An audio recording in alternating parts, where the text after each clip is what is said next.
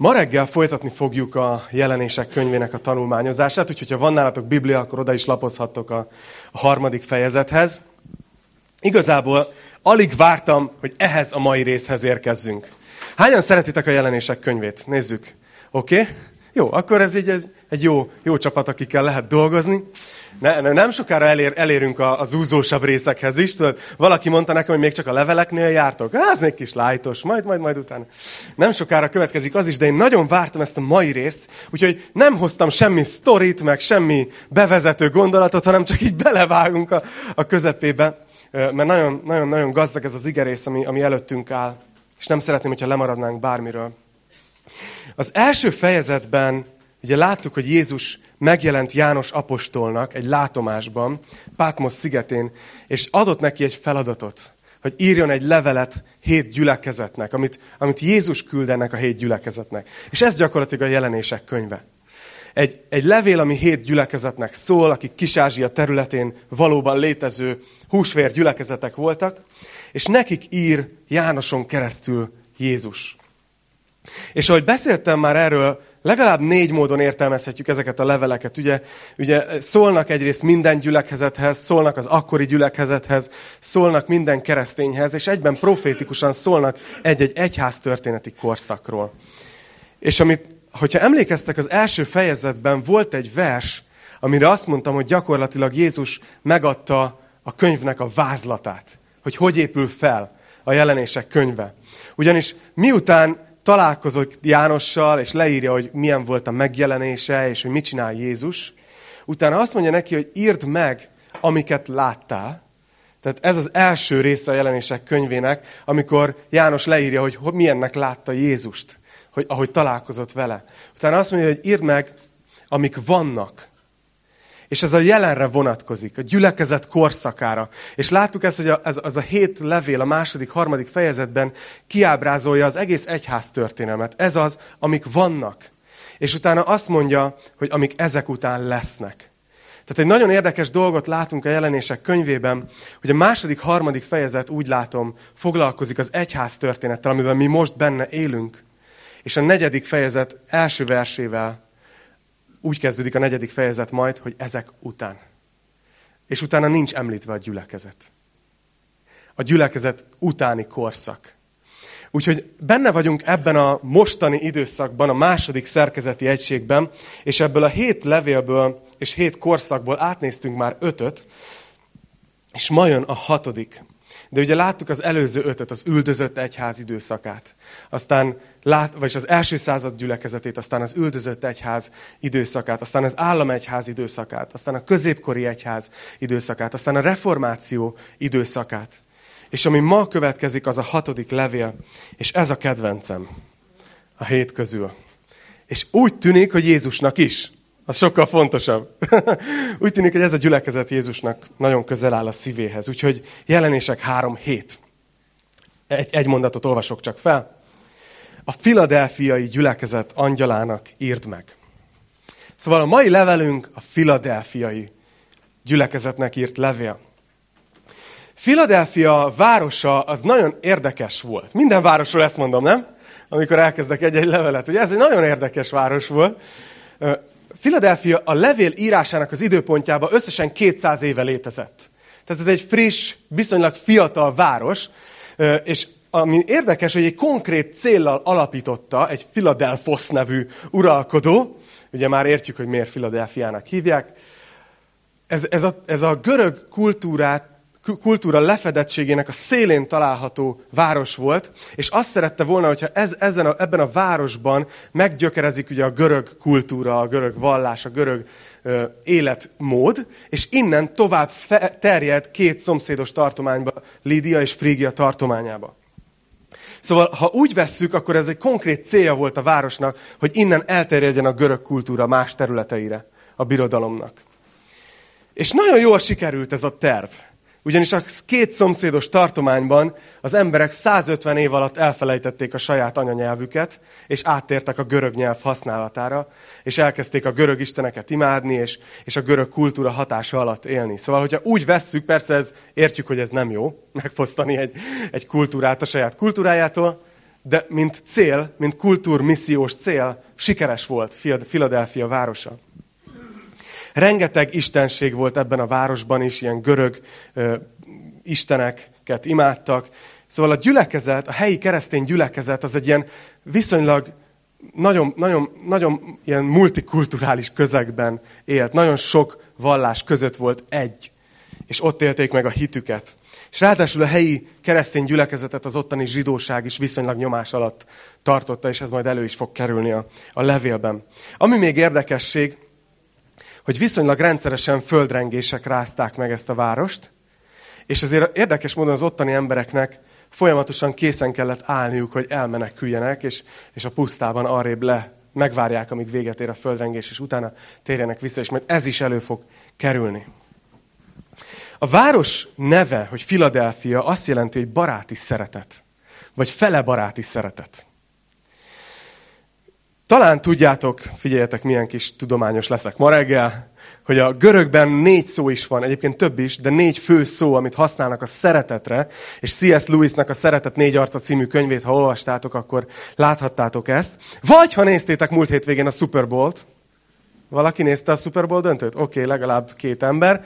Volt egy reklám a, a félidős showban, ami gyakorlatilag végigment a, a szeretetnek a négy ö, görög szaván. Ugye ez a storgé, ami a rokoni, családi szeretetet ö, tehát Zsolti, ahogy, ahogy szereted a gyerekeidet, ez a, ez a storgé nevű szeretet a görögben. Aztán van egy második, az érosz, ami a romantikus, erotikus szerelmet, szeretetet jelzi. Nem, ezt hagyjuk, itt nem hozok példát. Aztán van az agapé, ami a feltétel nélküli isteni szeretet. De a feltétel nélküliség a fontos ebben. És végül van a filia, amiből Philadelphia városának is a neve ö, jön, és ez a baráti, ez az embertársi, emberbaráti szeretetnek a megfogalmazása. Szóval úgy tűnik, hogy ez a név jellemezte a gyülekezetet is. Egy olyan gyülekezet volt a filadelfiai gyülekezet, akik szerették az embereket. És lehet, hogy azt mondjátok, hogy bah, nagy dolog. De nagy dolog. Szerették az embereket. Nem csak a gyülekezeten belül, néha még az is nagy dolog, hanem ők a gyülekezeten kívül, ők a többi embert is szerették. És ez egy nagyon fontos üzenet ma is. Láttam Ázsiában egy gyülekezetre kiírva egy, egy ilyet, hogy a gyülekezetünk célja, hogy szeressük Istent, szeressük az embereket, és szeressük az életet. Milyen egyszerű megfogalmazása az életünknek. És néha a másodikkal bajunk van ezzel a szeretni az embereket, igaz? Főleg a nem annyira közel állókat. Nehéz szeretni. És azért beszélek erről, mert lehet, hogy látjátok ti is, hogy egy olyan korban élünk, amikor újra egyre ellenségesebbek egymással a nemzetek. Egyre fokozódnak a konfliktusok, egyre, egyre erősödik újra a rasszizmus és az idegen gyűlölet. És, és mint hogyha ebbe az irányba mozdulna jelenleg a történelem. És ezért nagyon fontos, hogy, hogy ezzel hogy állunk. A héten valaki mesélte nekem, hogy ő egy tanítónő, és, és a, a, egy, egy, van egy, egy kínai kislány is a, a, a, az osztályába, és segített neki felöltözni, vagy valami, ugye a, a, az iskola végén, és egy másik apuka is ott volt, egy, egy magyar gyerek apukája, és mondta neki, hogy nem félsz, hogy elkapod a koronavírust. Tehát, hogy így például, most belegondoltak, kínaiak ennek nagyon áldozatul esnek, hogy mivel onnan indult ez a, ez a koronavírus, ezért, ezért most most például nem tudom, budapesti utcákról láttam ilyen Facebookon ilyen fotókat, hogy kiírják, hogy mi vietnámiak vagyunk. Tudod, mert mi annyira értünk az ázsiai arcokhoz, hogy tudod, mindenki, aki nem, nem európainak néz ki, az, az kínai. Legyen az japán, tajvani, akármi, nekünk kínai. ma, ma reggel valaki említette, hogy van egy még súlyosabb vírus, a, a mexikói koronavírus. Arról hallottatok? Egy, egy képet látott róla, hogy hogy ott van egy rekesz koronasör, és mellette fekszik valaki. Ez a mexikói koronavírus. Na, próbálok titeket fölébreszteni ma reggel. Jó reggel. Szóval, azért nem mindegy, hogy hogy állunk ehhez, mert keresztényként nekünk nem az a, az a célunk, hogy a média befolyásoljon minket. Vagy a kultúra. Vagy a nagy magyarság érzetünk, hanem Isten igéje az, ami minket kell, hogy formáljon és alakítson. És nagyon érdekes, hogy Pál azt mondja Aténben, amikor beszél a görögökhöz, azt mondja Abcsel 17.26-ban, hogy Isten az egész emberi nemzetséget egy vérből teremtette. És ezért nagyon fontos, hogy keresztényként így nézzünk a többi népre. Nem úgy, hogy jelzőket teszünk rájuk, és lenézzük őket, mert ők nem magyarok, pedig tudjuk, hogy Jézus is magyar volt. Ugye az a bizonyos YouTube videó óta tudjuk. Ha valaki most ezt komolyan vette, ez egy vicc volt, hanem, hanem nem, nem szabad lenéznünk, minden egyes nemzetet Isten teremtett, és ráadásul azt mondja, hogy mind, az egész emberi nemzetséget egy vérből teremtette Isten. És nekünk, tudjátok, egy új állampolgárságunk van, mennyei polgárságunk, azt mondja a Filippi 3.20. És nekünk ez az elsődleges polgárjogunk, hogy mi a mennynek vagyunk az állampolgárai. Az második helyen jön, hogy mi egyébként nagyon szeretjük a hazánkat, és, és imádkozunk a vezetőinkért, és a legjobb értelemben vagyunk magyarok, aki, aki itt magyar. Mert tudom, hogy vannak több állampolgársággal emberek. Hála Istennek. És nagyon nem szabad elfelejtenünk, hogy keresztényként egy olyan Istent szolgálunk, akinek minden nép a szívén van. Minden egyes nép. Tudjátok, úgy kezdődik a Biblia, hogy, hogy röviddel a teremtés után Isten kiválaszt egy embert, Ábrahámot. Kiválaszt, hogy belőle építsen egy népet. Azért választja ki, hogy rajta keresztül az összes többi népet megállhassa. Istennek minden egyes nép a szívén van, ő minden népet szeret. Filadelfiai gyülekezet, hogyha megnézzük a történelmi vonatkozást, egy új korszakot jelöl az egyház történelemben. A 18. században történik ez az időszak, ott kezdődik. Nagyon sokaknak egyszerűen elegük lett a középkori egyháznak a hamis tanításaiból, de elegük lett a protestáns egyházaknak az üres teológiai vitáiból is. Elegük lett az egész felekezetesdiből, úgy, ahogy volt. Hogy teomókusok összeülnek és vitatkoznak, hogy kinek van igaza, és mit hogy kell érteni. És egyszerűen egy új tűz ébredt a szívükben minden nép iránt, minden nemzet iránt. Egy új tűz, ami egyenesen a mennyből jött. William Carey volt egy, egy angol cipész. John szülőhazájából származott. Egy cipész volt, és két könyvet olvasott folyamatosan a munkája mellett. Néha munka közben, nem tudom, hogy, hogy ezt hogy csinálta, vagy hogy a cipők hogy sikerültek közbe.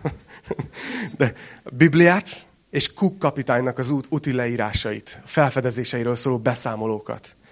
És az évek során egyre kevésbé érdekelték a cipők és egyre jobban, egy egyre nagyobb szeretetet kezdett érezni a népek iránt, távoli tájákon élő népek iránt.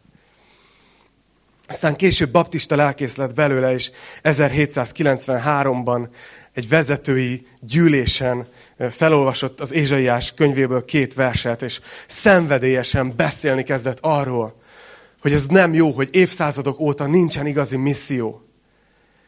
És hogy menni kéne, és vinni kéne az evangéliumot távoli népek felé, akik, akiknek esélyük nincs, hogy hallják az evangéliumot, hogy hallják Jézus nevét. És ott állt ezen a gyűlésen, és prédikált. És ha én ott ültem volna, akkor mondtam volna, hogy preach it, gyerünk, mondjad. És egy idős presbiter fölállt, és azt mondta, hogy fiatal ember, üljön le. Ha Isten el akarja érni a pogányokat, akkor azt meg fogja tenni maga nélkül, és én nélkülem is.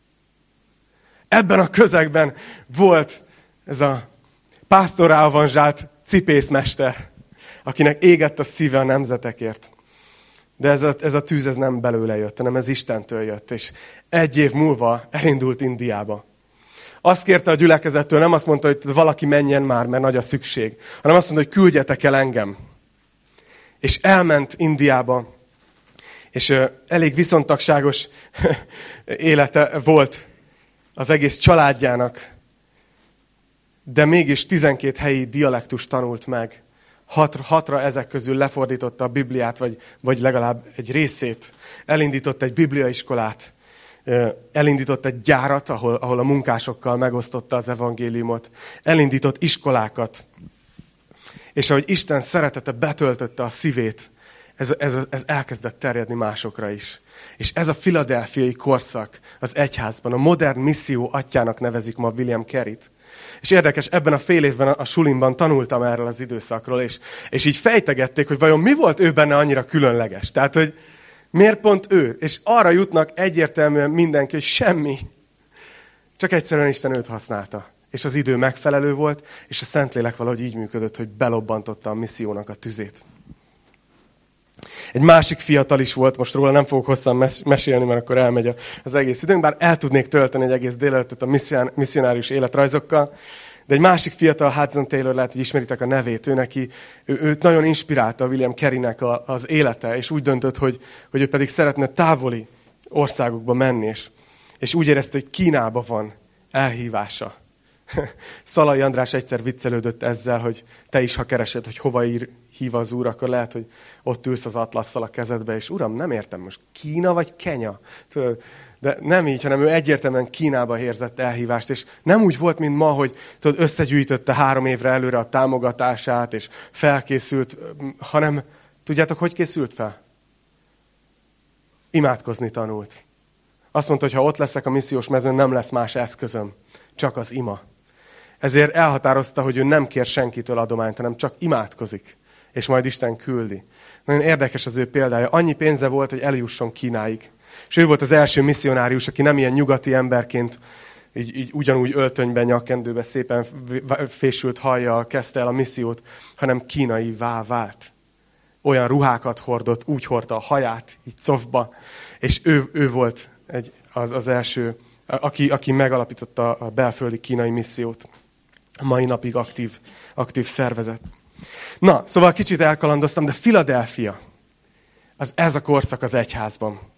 Philadelphia városa, mint város, egy missziós célú város volt. És ugyanígy a filadelfiai korszak az egyház történelmen a modern missziónak a korszaka. Ez a második gyülekezet a hét közül, az üldözött egyház mellett, akinek Jézus semmi kritikát nem mond. Tudjátok miért? Mert ez a gyülekezet tökéletes volt. Ja? Az csak a mesébe van, ugye? Biztos, hogy voltak hibák, biztos, hogy voltak gondok. De Jézus szemében úgy tűnik, hogy ezek eltörpülnek amellett, hogy ez a gyülekezet az ő szívét képviseli. És ez a gyülekezet megy, és viszik az evangéliumot, és hirdetik az igét. Van egy, van egy ilyen vers a Titus levelébe, ami, ami erről szól, azt mondja Titus 3.4-ben, hogy amikor megjelent a mi üdvözítő Istenünk jósága és ember szeretete. Hogy föl kell ismernetek azt, hogyha itt ültök ma reggel, hogy Isten úgy viszonyul az emberiséghez, hogy ő tényleg szereti az egész emberiséget, minden nemzetet, és ő nagyon akarja megváltani az egész emberiséget. Azt mondja, amikor megjelent a mi üdvözítő Istenünk jósága és ember szeretete. Nem az általunk véghez vitt igaz cselekedetekért. Nagyon fontos. Hanem az ő irgalmából üdvözített minket. Újjászülő és megújító fürdője a Szentlélek által, akit kitöltött ránk gazdagon, Jézus Krisztus a mi üdvözítőnk által, hogy az ő kegyelméből megigazulva, reménység szerint részesei legyünk az örök életnek. Látjátok, hogy Istennek ez a terve az egész, az egész világra.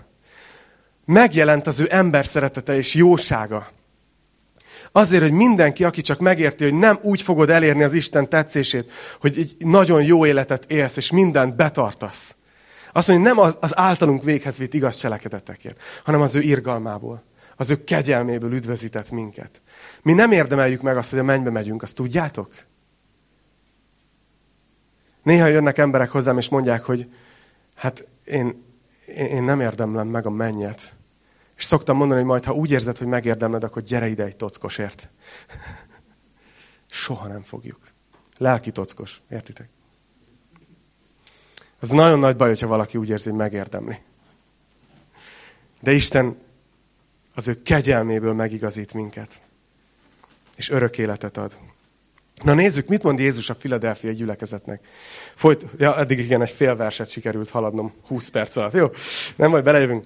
Jelenések 3, 7 második fele. Ezt mondja a szent, az igaz, akinél a Dávid kulcsa van, és amit kinyit, senki nem zárja be, és amit bezár, senki nem nyitja ki. Tudok a cselekedeteidről.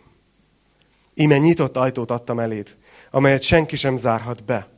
Mert bár kevés erőd van, mégis megtartottad az én igémet, és nem tagadtad meg az én nevemet. Látunk itt négy dolgot ebben a, ebben a rövid versben. Az egyik Jézusnak a bemutatkozása. Úgy mutatkozik be a filadelfiai gyülekezetnek, hogy én vagyok az, akinél a Dávid kulcsa van. Na ez mit jelent? Az Ézsaiás 22-ben van leírva egy ilyen, egy ilyen történet, ahol Dávidnak az egyik udvarmestere, akit Sebnának hívtak, hűtlenné vált. És menesztették a pozíciójából, pedig ő volt a, az az ember, akinél ugye az összes, Dávid összes házának a kulcsa volt, és a kincstárnak a kulcsa. Tehát ő volt a kulcs ember, elég szó szerint. De hűtlenné vált, valamiért bizalmát vesztette a királynak, és menesztették a pozíciójából, és a kulcsok egy, egy másik férfihez, Eljákimhoz kerültek. És ennek a kulcsnak a jelentése ebben a levélben az egyrészt a tekintély, ugye aki a kulcsokat viselte, az azt jelentette, hogy egy nagyon bizalmi pozícióban van a királynál. Tehát ez egy tekintélyt jelentett egyrészt, másrészt hozzáférés a kincstárakhoz. És nagyon érdekes, hogy ez a, ennek a modern missziói mozgalmat jelképező egyháznak, gyülekezetnek Jézus úgy mutatkozik be, hogy tudjátok, kinél vannak most a Dávid kulcsai? Nálam. Tudjátok, hogy kinél van a tekintély? Nálam. Tudjátok, kinél van a hozzáférés a kincsekhez? Nálam. Ez nagyon nem volt mindegy, mert, mert a modern missziói mozgalomban ez volt, hogy ők ugye hirtelen ott találták magukat, hogy égett a szívük Istenért, de a hagyományos egyházak nem voltak hajlandóak kiküldeni őket misszionáriusként, és azért fölmerült, hogy akkor ki a tekintély? És Jézus azt mondja nekik, hogy én. És hogy fogjuk föntartani magunkat? Hogy lesz erőforrásunk? Hogy lesz pénzünk? Hogy fogunk megélni? És Jézus azt mondja, hogy nálam van a kulcs a kincstárhoz. Nagyon-nagyon erős üzenet ez ennek a gyülekezetnek. A második azt mondja nekik Jézus, hogy nyitott ajtót adtam eléd, és amit én kinyitok, azt senki nem zárja be. És amit én bezárok, azt senki nem nyitja ki, de én nyitott ajtót adtam eléd. Az új szövetségben a nyitott ajtó az mindig az evangelizációs lehetőséget jelképezi. Pálapostól többször beszél erről, például, vagy az Abcseléppen, amikor a leírásokat adja. Abcsel 14-ben írja Lukács doktor, hogy Isten megnyitotta az ajtót a pogányok előtt a hitre. Tehát ez a nyitott ajtó, ez mindig arról szól, amikor valaki készen áll arra, hogy az evangéliumot fogadja. Vagy Pálapostól kér imát a korintusi levélben azért, hogy, hogy, hogy legyen előtte nyitott ajtó. Szóval a nyitott ajtó az mindig evangelizációs lehetőséget jelent, nyitottságot. És itt azt mondja Jézus ennek a gyülekezetnek, hogy, hogy én nektek adtam egy nyitott ajtót. És ezt senki nem fogja bezárni. Mi olyan sokszor úgy próbálkozunk az életbe, ha megfigyelitek, hogy ahol zárva van az ajtó. És akkor azt gondoljuk, hogy ha egy kicsit így jobban megnyomjuk, akkor majd hát, ha kinyílik, vagy ha nekifutásból neki rohanunk. Jézus ennek a gyülekezetnek kinyitja az ajtót, és ők ezen az ajtón fognak bemenni. Ahol Isten ajtót nyitott. És azt mondja nekik, hogy bár kevés erőd van. Az egyház egész eddigi korszakában erős volt, kivéve az üldözött egyház időszakát.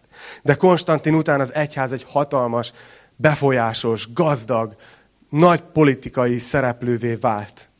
És nem mondhatta magáról, hogy gyenge, hanem erős volt. És nagyon sokszor erőből is oldott meg dolgokat. Mert az em- em- erős emberek már csak így csinálják. Pénteken megint mentem gyúrni, és rájöttem, hogy pénteken egy másik társaság van az edzőteremben.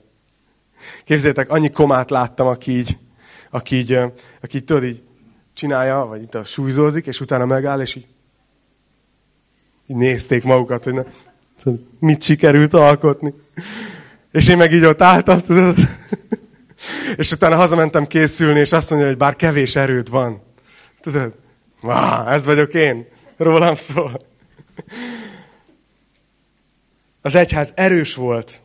A filadelfiai gyülekezet gyenge volt. Gyülekezet gyenge volt, de tele volt szeretettel az emberek iránt. Érezték Isten szívét. Nagyon kevés erejük volt, nem voltak erőforrásaik, nem volt nagy hatalmuk, nem volt nagy befolyásuk, de Jézus ajtókat nyit nekik. És mennyire jó ez, nem? Hogyha, hogyha nem a mi erőnk nyit ajtót, hanem, hanem Isten. Ezek a, sok misszionárius életrajzot olvastam, mert, mert kicsikorom óta Isten a szívemre helyezte a misszió kérdését, és, és mindig, mindig szerettem ezeket olvasni. És a leginkább megdöbbentő dolog, hogy úgy nézzünk rájuk, hogy hú, ezek valami különlegesen szupermenek voltak, hogy így elmertek menni, és véghez vittek nagy dolgokat, és az a durva, hogy olvassuk az önéletrajzaikat, és az életrajzaikat, hogy nem voltak különlegesek. Hogy csak egyszerűen engedték, hogy Isten szeretete így betöltse őket, és menjenek. És azt mondták, hogy majd Isten gondot visel. Nagyon érdekes ez. És végül azt mondja nekik, Filadelfia gyülekezetnek, hogy megtartottad az igémet. Ha, ha kevés erőd van, mondjuk este, akkor nagyon meg kell gondolnod, hogy mire használod fel azt az erőt, igaz? Mi az, amiben még belefogsz, és mi az, amire már azt mondod, hogy ez marad holnapra. Ez a gyülekezet a kevés erejét arra használta, hogy ragaszkodott az igéhez. Kapaszkodtak az igébe. És ez nagyon-nagyon fontos, és talán tudjátok, ha nem olyan régen érkeztetek ebbe a gyülekezetbe, akkor lehet, hogy még nem tudjátok, de mi, mi ezért tanítjuk versről versre a Bibliát. Ezért, ezért nem olyanok az ige hirdetéseink, hogy így nem tudom, tartok egyet a szeretetről, vagy valamit, tehát hogy valami témát kiválasztok, hanem minden alkalommal próbálok belemenni és belevinni titeket az igébe, és azt segíteni a Szentlélek erejével életre kelteni az életetekben, mert az ige az, ami átformálja az életünket. És úgy tűnik, hogy, hogy ez a gyülekezet ezt értette, és ők megtartották az igét, ők ragaszkodtak az igéhez. Azt mondja a Zsoltár, az első Zsoltár, hogy boldog ember az, aki az, aki az Úr törvényéről gondolkodik éjjel és nappal. És azt mondja, hogy minden, minden dolga jó szerencsés lesz. Érdekes ez a Zsoltár. De azt mondja, hogy valaki nem azon dolgozik, hogy boldog legyen, hanem az van a fókuszában, hogy, hogy gyönyörködik az igében éjjel és nappal, akkor egyébként boldog is lesz. És még, és még sikerülni fognak a dolgai. Nagyon érdekes ez. Azt vettem észre, hogy az élőhitű gyülekezeteknek ez van a középpontjába. Egy ragaszkodás Isten igéjéhez. Nem egy ilyen üres teológiai módon, ami csak vitázásról szól, vagy érvekről. Mert ismerek olyan embereket is, akik nagyon ismerik a Bibliát, de érzed, hogy kopog. Érzed, hogy üres. Hanem olyan módon, hogy, hogy Jézusnak a szívét ismered meg az igéből. Nézzétek, mit ígér ennek a gyülekezetnek a Jézus. Emlékeztek, hogy, hogy említettem a bevezetőben, hogy milyen környezetben éltek, hogy, hogy a helyi zsidó közösség nyomást gyakorolt a gyülekezetre, megnehezítette a dolgokat. Nézzétek, mit ígér nekik Jézus. Azt mondja, íme neked adok némelyeket a sátán zsinagógájából. Azok közül, akik zsidónak mondják magukat, pedig nem azok, mert hazudnak. Íme elhozom őket, hogy leboruljanak a te lábad előtt, és megtudják, hogy én szeretlek téged. Lehet, hogy itt páran itt húztátok a szátokat, hogy sátán zsinagógája, miről, miről van itt szó, ez elég kezd itt morbid lenni a jelenések könyve. Igen, közeledünk. De a lényeg az, hogy talán emlékeztek arra, amikor Jézus itt járt a földön, ugye ő a zsidók között szolgált, és nagyon sokan megtértek és hittek benne, és ők nem lettek mások, ők zsidók maradtak, de ugyanakkor volt rengeteg zsidó ember, aki pedig elutasította Jézusnak a tanítását. És Jézus maga mondta azt nekik, hogy amikor mond, jöttek és mondták, hogy tudod, Ábrahám a mi atyánk. Emlékeztek erre? És Jézus azt mondta nekik, hogy, hogy a, ti az ördög atyától vagytok. Jézus nem volt egy... Tehát kíváncsi lennék, hogyha a 21. században élt volna, akkor egy kicsit ilyen PC-ben fogalmazott volna, vajon vagy sem. De ő, ő így megmondta a szemükbe, hogy figyelj, Bocs, de ne, nem. Ti, ti, nektek közöttök nincs ahhoz, ami a zsidóságnak a lényege, hogy egy nép, akin keresztül Isten ismerete át tud terjedni a többi néphez. Mert hiszen nem ismeritek fel a mesiást, akinek az eljövetele a nép küldetésének a célja volt. És ezért mondja nekik azt, hogy a sátán zsinagógája, akik azt mondják, hogy zsidók, de nem azok. És nagyon fontos az, hogy a mi fókuszunk az, az, ne, az ebben a kérdésben ne legyen, mert ezeket a verseket használták sokan a kereszténység során zsidó ellenességre és antiszemitizmusra. És ezért nagyon szeretném ezt is ide tenni, hogy amikor itt ilyen kemény szavakat olvasunk, félre ne értsétek ezt. Isten nem fejezte be a zsidó néppel a munkáját. Folytatni fogja velük, és óriási ígéretek várnak még rájuk. És imádkozunk ezért, hogy ez teljesedjen be.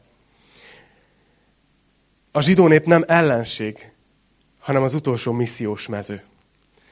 És nagyon érdekes, itt azt mondja a jelenések könyvében, hogy, és ugye ezt mondja 2000 évvel ezelőtt, a filadelfiai gyülekezetnek, hogy elhozok némelyeket abból a zsinagógából, hogy leboruljanak a lábad előtt, és megtudják, hogy én szeretlek téged. És nagyon érdekes, hogy egészen a, az 1800-as évekig nem igazán volt jelentős misszió a zsidó nép felé. De akkoriban jöttek létre ezek a szervezetek, akik elkezdtek kifejezetten a zsidó nép felé szolgálni. És vitték az evangéliumot. És a mai napig vannak barátaim, lehet, hogy nektek is a zsidók Jézusért például egy ilyen missziós szervezet, akik kifejezetten a zsidók elérésért dolgoznak. És valóban egy, egy egész mozgalom indult, egy mesiás hívő zsidó mozgalom, és egyre többen vannak. És talán azt, ami két évvel ezelőtti a kutatás, ami azt mondja, hogy a, a fiatal zsidó felnőttek ma, minden ötödik közülük azt mondja, hogy Jézus az Isten fia. Tehát nyissátok ki a szemeteket, és imádkozzatok Izraelért, és imádkozzatok a zsidó népért, mert Isten munkában van velük. És ez nem arról szól ez, ezek a versek, hogy na, tessék, hanem arról szól, hogy Isten megígéri, hogy el fogok hozni közülük némelyeket. És ez, ez óriási. És azt mondja ennek a gyülekezetnek, figyeljetek, ilyet egyik gyülekezetnek sem mondott Jézus. Pedig biztos, hogy igaz minden gyülekezetre. De ennek a gyülekezetnek azt mondta, hogy én szeretlek téged. Milyen, milyen erős. Hogy itt van egy gyülekezet, akinek kevés ereje van. Azt se tudják, mit csinálnak. Nincs, nincs nagy erejük, nincs nagy bölcsességük, kevés erejük van, de egy szeretet van az emberek felé, minden nép felé a szívükben, és hajlandóak vinni az evangéliumot. És Jézus azt mondja, hogy egyrészt nem mondok rád kritikát, másrészt azt mondja, hogy én szeretlek. Menjetek. Nézzétek, azt mondja a tizedik vers. Mivel megtartottad az álhatatosságra intő beszédemet, én is megtartalak téged a kísértés órájában, amely el fog jönni az egész világra, hogy megkísértse azokat, akik a földön laknak. Eljövök hamar. Tartsd meg, amit van, hogy senki el ne vegye a koronádat. Jézus elkezd ennek a gyülekezetnek a jövőről beszélni. Elkezd beszélni egy ilyen rejtélyes dologról, amit úgy fogalmaz meg, hogy, hogy a kísértés órája, amely eljön az egész földre. Én hiszem, hogy Jézus itt, amiről beszél, az a nagy nyomorúság időszaka. Amikor a Biblia óráról beszél, akkor az mindig arról szól, hogy egy, egy kiszabott, meghatározott időszak. A proféciákból világosan tudjuk, hogy az utolsó idők eseményeinek a részeként lesz egy hét éves időszak, amit a Biblia nagy nyomorúságnak nevez. Amikor Isten az ő haragját ki fogja önteni a földre. És azt mondja itt Jézus, hogy megtartalak téged a kísértés órájában. Van egy másik fontos, e- egy másik fontos esemény, és el is szóltam magam. Az utolsó idők eseményei között, amit úgy nevezünk, hogy elragadtatás. És ha ma vagy először gyülekezetbe, és ma hallasz először erről, akkor skifi lesz. De nem baj. A Biblia beszél erről, hogy egyszer lesz egy olyan pont a történelemben, amikor Jézus fogja az egész egyházát, minden embert, aki hisz benne, és egy szempillantás alatt kiveszi őket a világból, és elviszi őket oda, ahol ő van most. És amit itt látunk, az egy kulcsfontosságú igazság. Mert itt azt mondja a szöveg, hogy megtartalak téged a kísértés órájában. De az eredeti, és most itt bújtam a görög szótárakat a hét közben, konkrétan nem ezt jelenti, hanem azt írja, hogy megtartalak a kísértés órájától az a megtartalak szó, ami ott van, az azt jelenti, hogy hermetikusan leszigetellek, hogy ne is tudjon hozzád érni.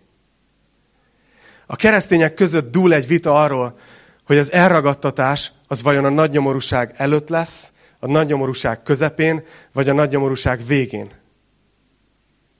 Ez a vers, ez egy nagyon erős érv amellett, hogy azt látjuk, hogy Isten a nagynyomorúság előtt kiveszi azt mondja a Philadelphia gyülekezetnek, nyitott ajtót adtam eléd, kevés erőd van, de nem baj, menjél, csináld a dolgodat, szeretlek. És amikor eljön a kísértés órája, én megtartalak tőle. Én el foglak vinni.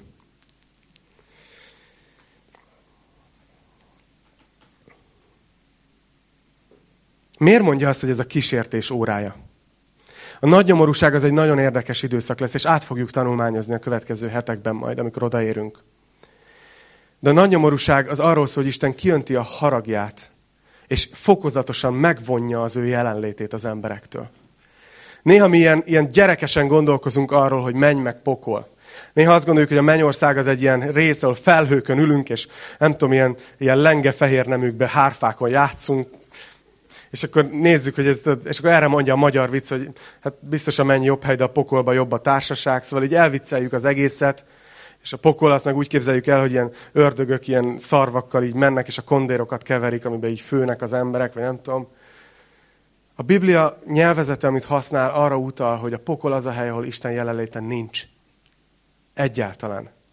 A menny pedig az a hely, ahol Isten jelenléte teljesen ott van. Mi most közte élünk. Mert ma még Isten jelenléte itt van minden ember számára, nem is tudjuk, hogy mennyire. Ő azt mondja, az ige azt mondja, hogy ő az, aki felhozza a napját. A jókra és az igazakra. Ma még minden ember tapasztalja valamennyire Isten jelenlétét. De itt van ez a földi élet, amikor döntenünk kell, hogy az örökké valóságban ezt akarjuk teljesen megélni, Istennel akarunk élni, az ő jelenlétébe, vagy nem kérünk az ő jelenlétéből. És Isten egy úriember, ő meg fogja adni, ha valaki úgy dönt, hogy nem akarja Isten jelenlétét. De ott van ez az utolsó időszak, ez a hét év, amikor megkísérti. A kísértés azt jelenti, hogy próba. Megpróbálja az embereket Isten, hogy tényleg biztosak vagytok benne, hogy szeretnétek az én jelenlétem nélkül élni? És nagyon sokan lesznek, akik meg fognak térni abban az időszakban. És most lehet, lesznek, akik rosszat álmodnak éjszaka, de mégis érzek egy késztetést. Ez, a, ez az esemény, az elragadtatás.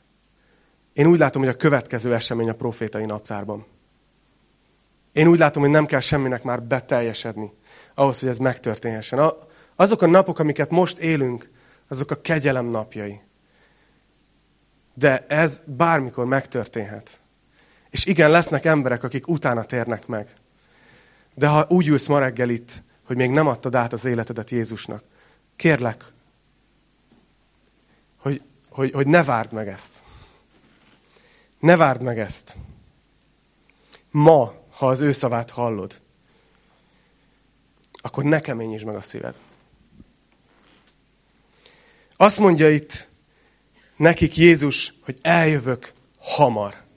Ez az első, már két gyülekezetnek beszélt az eljöveteléről. De a filadelfiai gyülekezet az első, akinek azt mondja, hogy hamar eljövök. Látjátok? Azért, mert ez már az egyház történeti korszakoknak a vége felé közeledik. Közel vagyunk ehhez az eseményhez. Azt mondja a 12. versben, aki győz, az oszloppá teszem az én Istenem templomában, és ott marad örökké. Felírom rá az én Istenem nevét, és az én Istenem városának, az új Jeruzsálemnek a nevét, amely a mennyből száll alá, az én Istenemtől, és az én új nevemet. Akinek van füle, hallja meg, amit a lélek mond a gyülekezetnek. Azt mondja Jézus, hogy aki győz, azt én egy oszloppá teszem. És lehet, hogy itt ülsz, és azt mondod, hogy hát ez Akarom én ezt? De jó lenne oszlopnak lenni. Hányan? Hát, tudod, mi szeretnél lenni, ha nagy leszel? Oszlop. De, de ez egy profétikus, ez egy jelképes beszéd, és emlékezzetek, hogy annak a városnak írja ezt Jézus, akiket állandóan a földrengés szétzúzott. És átvitt értelemben annak a gyülekezetnek mondja, akiknek nincs stabilitás az életükben, mert mennek, és viszik az evangéliumot, és viszik távoli földekre. És azt mondja nekik, hogy aki győz, azt majd én egyszer oszloppá teszem. Stabilitást fogsz kapni, ha győzöl. Most még nem az az idő van. Most még menjetek, most még vigyétek, de egy nap oszloppá teszlek, és stabil leszel. Utolsó gondolatként hadosszam ezt meg veletek. Számunkra is nagyon nagy kísértés szerintem a, az életben, főleg itt ma, mert nem vagyok meggyőződve, teljesen sajnos, hogy még a filadelfiai korszakban élünk.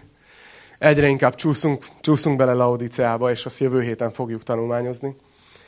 Egyre nagyobb a kísértés nekünk, úgy érzem, hogy berendezkedjünk.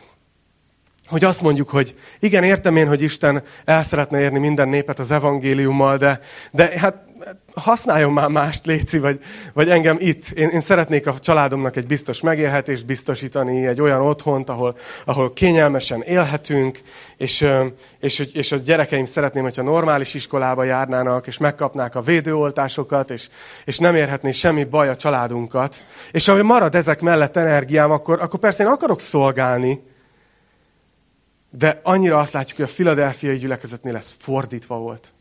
Ők mindent föladtak. És az első helyre került az, hogy vigyék az evangéliumot.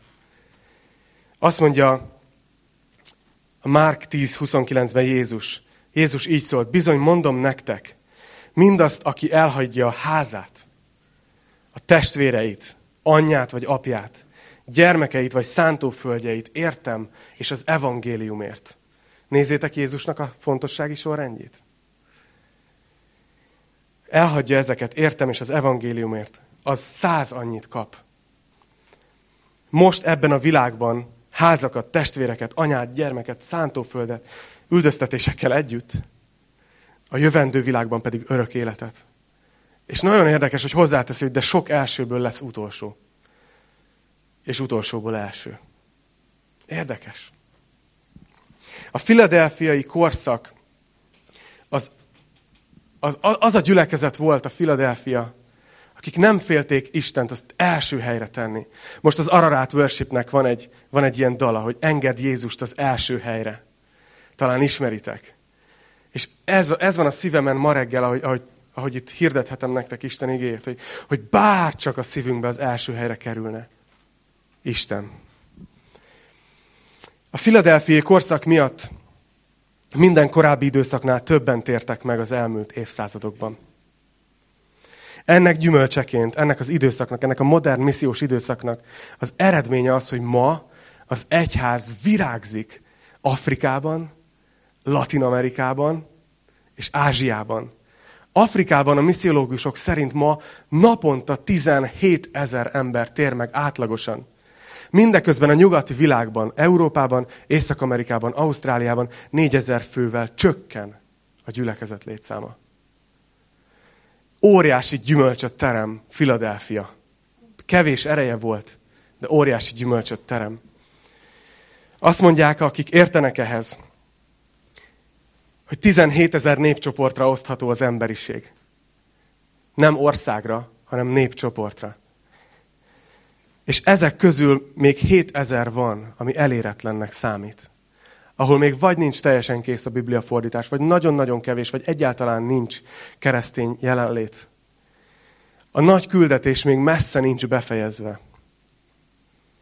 És, és én azért imádkozom, és hiszem is ezt, hogy Isten ebből a gyülekezetből is fog elhívni misszionáriusokat.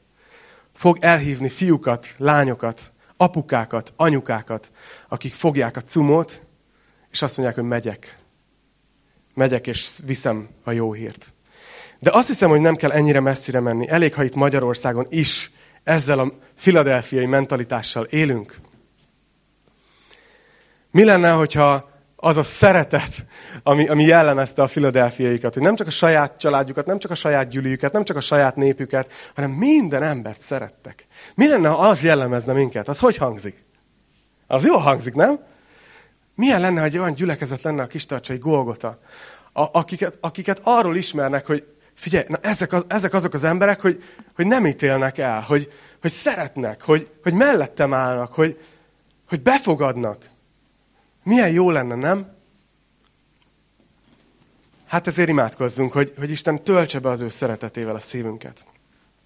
Szeretném visszahívni a dicsőítő csapatot. Gyertek, Bálint és csapat. És az úrvacsorára készülünk. És ennek a, az üzenetnek a végén azt hiszem, hogy, hogy van egy nagyon jó kapcsolódás az úrvacsorához. És egyben, Andi, megkérnélek, hogy indítsátok is el a, a tálcákat. Nyugodtan, hogy amikor elkezdjük a dalokat, már mindenkinek a kezébe lehetnek a, az úrvacsora elemei, és akkor együtt tudunk úrvacsorázni.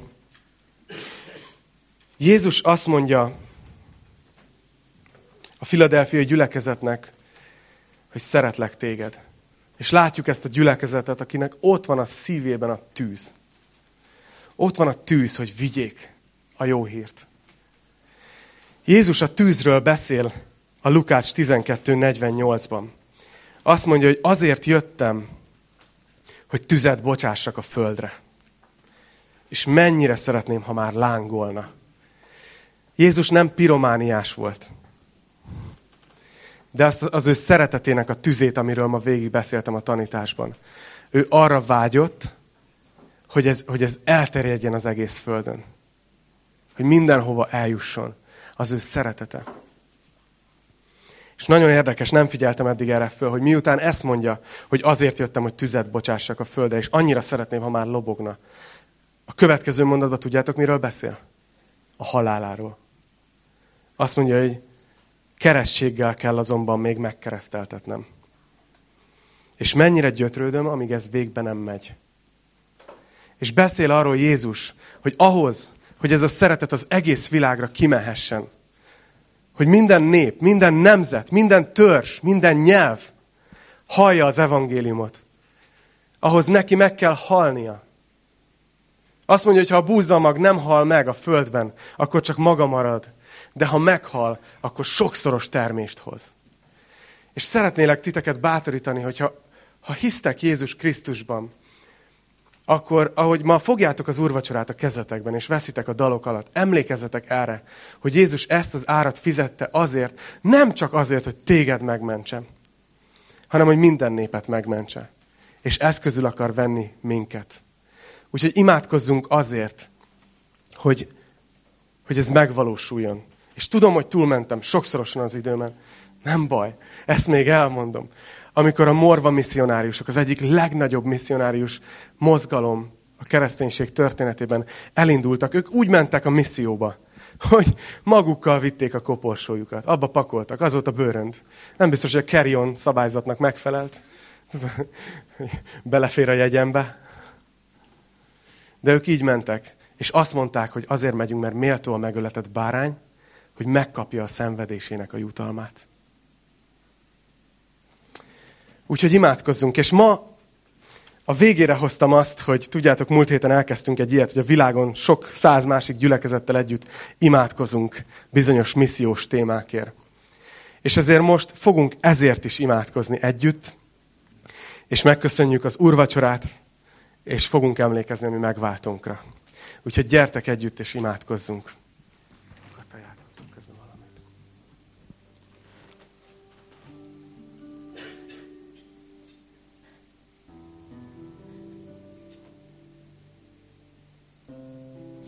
Uram, szeretném neked megköszönni azt, hogy a te szereteted ennyire, ennyire végére mehetetlen. Köszönöm neked azt, Uram, hogy tanítottál ma is minket az igédből. Köszönöm, hogy tanítottál engem is hétközben, és olyan jó rácsodálkozni a te igédre. Annyira szeretnénk, Uram, olyan gyülekezet lenni, mint Filadelfia. Imádkozom is azért, hogy te formálj minket ilyenné. Uram, imádkozom azért, hogy a, hogy a te tüzedet, a missziónak a tüzét, azt gerjeszt föl itt közöttünk, ebben a gyülekezetben. Imádkozom azért, hogy ne csak olyan gyülekezet legyünk, akik összejárunk, és aztán nagyon leköt minket az evilági, hanem hogy így lássuk, hogy neked mi a prioritás, Uram. De köszönjük, hogy ez te nem ilyen ilyen hajcsárként teszed ránk, mint valami megvalósítandó feladatot, ami miatt rosszul kell érezni magunkat, hogyha nem végezzük. Hanem azt mutatod meg itt ezzel a gyülekezettel is, hogy a szereteted az, ami kell, hogy motiváljon minket. És Uram, ezért köszönjük az úrvacsorát. Köszönjük, hogy emlékezhetünk mai nap is a Te halálodra és feltámadásodra, ami mindennél hangosabban beszél arról, hogy Te mennyire szereted az embert, hogy mennyire szeretsz minket is. Úgyhogy kérlek, Uram, ezért, és szeretnénk együtt imádkozni, Uram, a többi gyülekezettel, akik részt vesznek ebben. És a mai napon szeretnénk imádkozni a Földnek ezért a pontjáért, óceániáért. Azért a 25 ezer szigetért, akik ott elszórtan vannak Ausztrália fölött és mellett. Uram, kérjük, hogy, hogy ezeken a területeken, ahol nagyon nagy a szegénység, ahol sok keresztény van, de nagyon kevéssé ismerik a Bibliát, Imádkozunk azért, hogy Te folytasd és mélyítsd a munkádat. Imádkozunk az ott szolgáló misszionáriusokért, hogy Te töltsd meg őket újra mai nap is a szent lelkeddel, hogy tudják végezni a munkát. Ugyanúgy imádkozunk Afganisztánért, Uram, a második, orsz- második legveszélyesebb országért, ahol keresztényként lehet élni. Imádkozunk ezekért a gyülekezetekért, akik, akik nem is találkozhatnak nyilvánosan, de mégis hűségesek hozzád, és tanulmányozzák az igédet, és dicsőítenek téged, és dicsőítő dalokat írnak, és szolgálnak az emberek felé, pedig az életük forog kockán. Imádkozom azért, Uram, hogy adj meg nekik mindent, amire szükségük van ahhoz, hogy megerősödjenek. De te gyengeségünkben is használsz minket, és láttuk ezt a filadelfiai gyülekezet esetében is. De imádkozunk az afganisztáni testvéreinkért ma reggel, Uram. És ugyanúgy imádkozunk azokért a népcsoportokért, akiket említettem is, akik, akik még, akikhez még nem jutott el az evangélium. Imádkozunk azokért a gyerekekért, akik úgy nőnek fel, hogy talán felnőtt korukig talán soha nem hallják Jézus nevét. Imádkozunk azért, Uram, hogy Te, hogy Te küldj munkásokat az aratásba. Köszönjük neked azt, hogy szeretsz minket. Köszönjük, hogy része lehetünk egyáltalán a te nagy tervednek. És köszönjük, hogy arra vagyunk elhívva, hogy a te kegyelmednek a hírnökei legyünk. És köszönjük, hogy minket is ez a kegyelem váltott meg. Köszönjük, hogy nem a mi érdemünk, nem a mi jó cselekedeteinkért üdvözítettél minket, hanem a te kegyelmedből, és erről beszél a kezünkben lévő úrvacsora is. Amit most szeretnénk elfogyasztani, Uram, így előtted, ahogy dicsőítünk téged, és felemelünk téged. Szeretünk téged. Amen.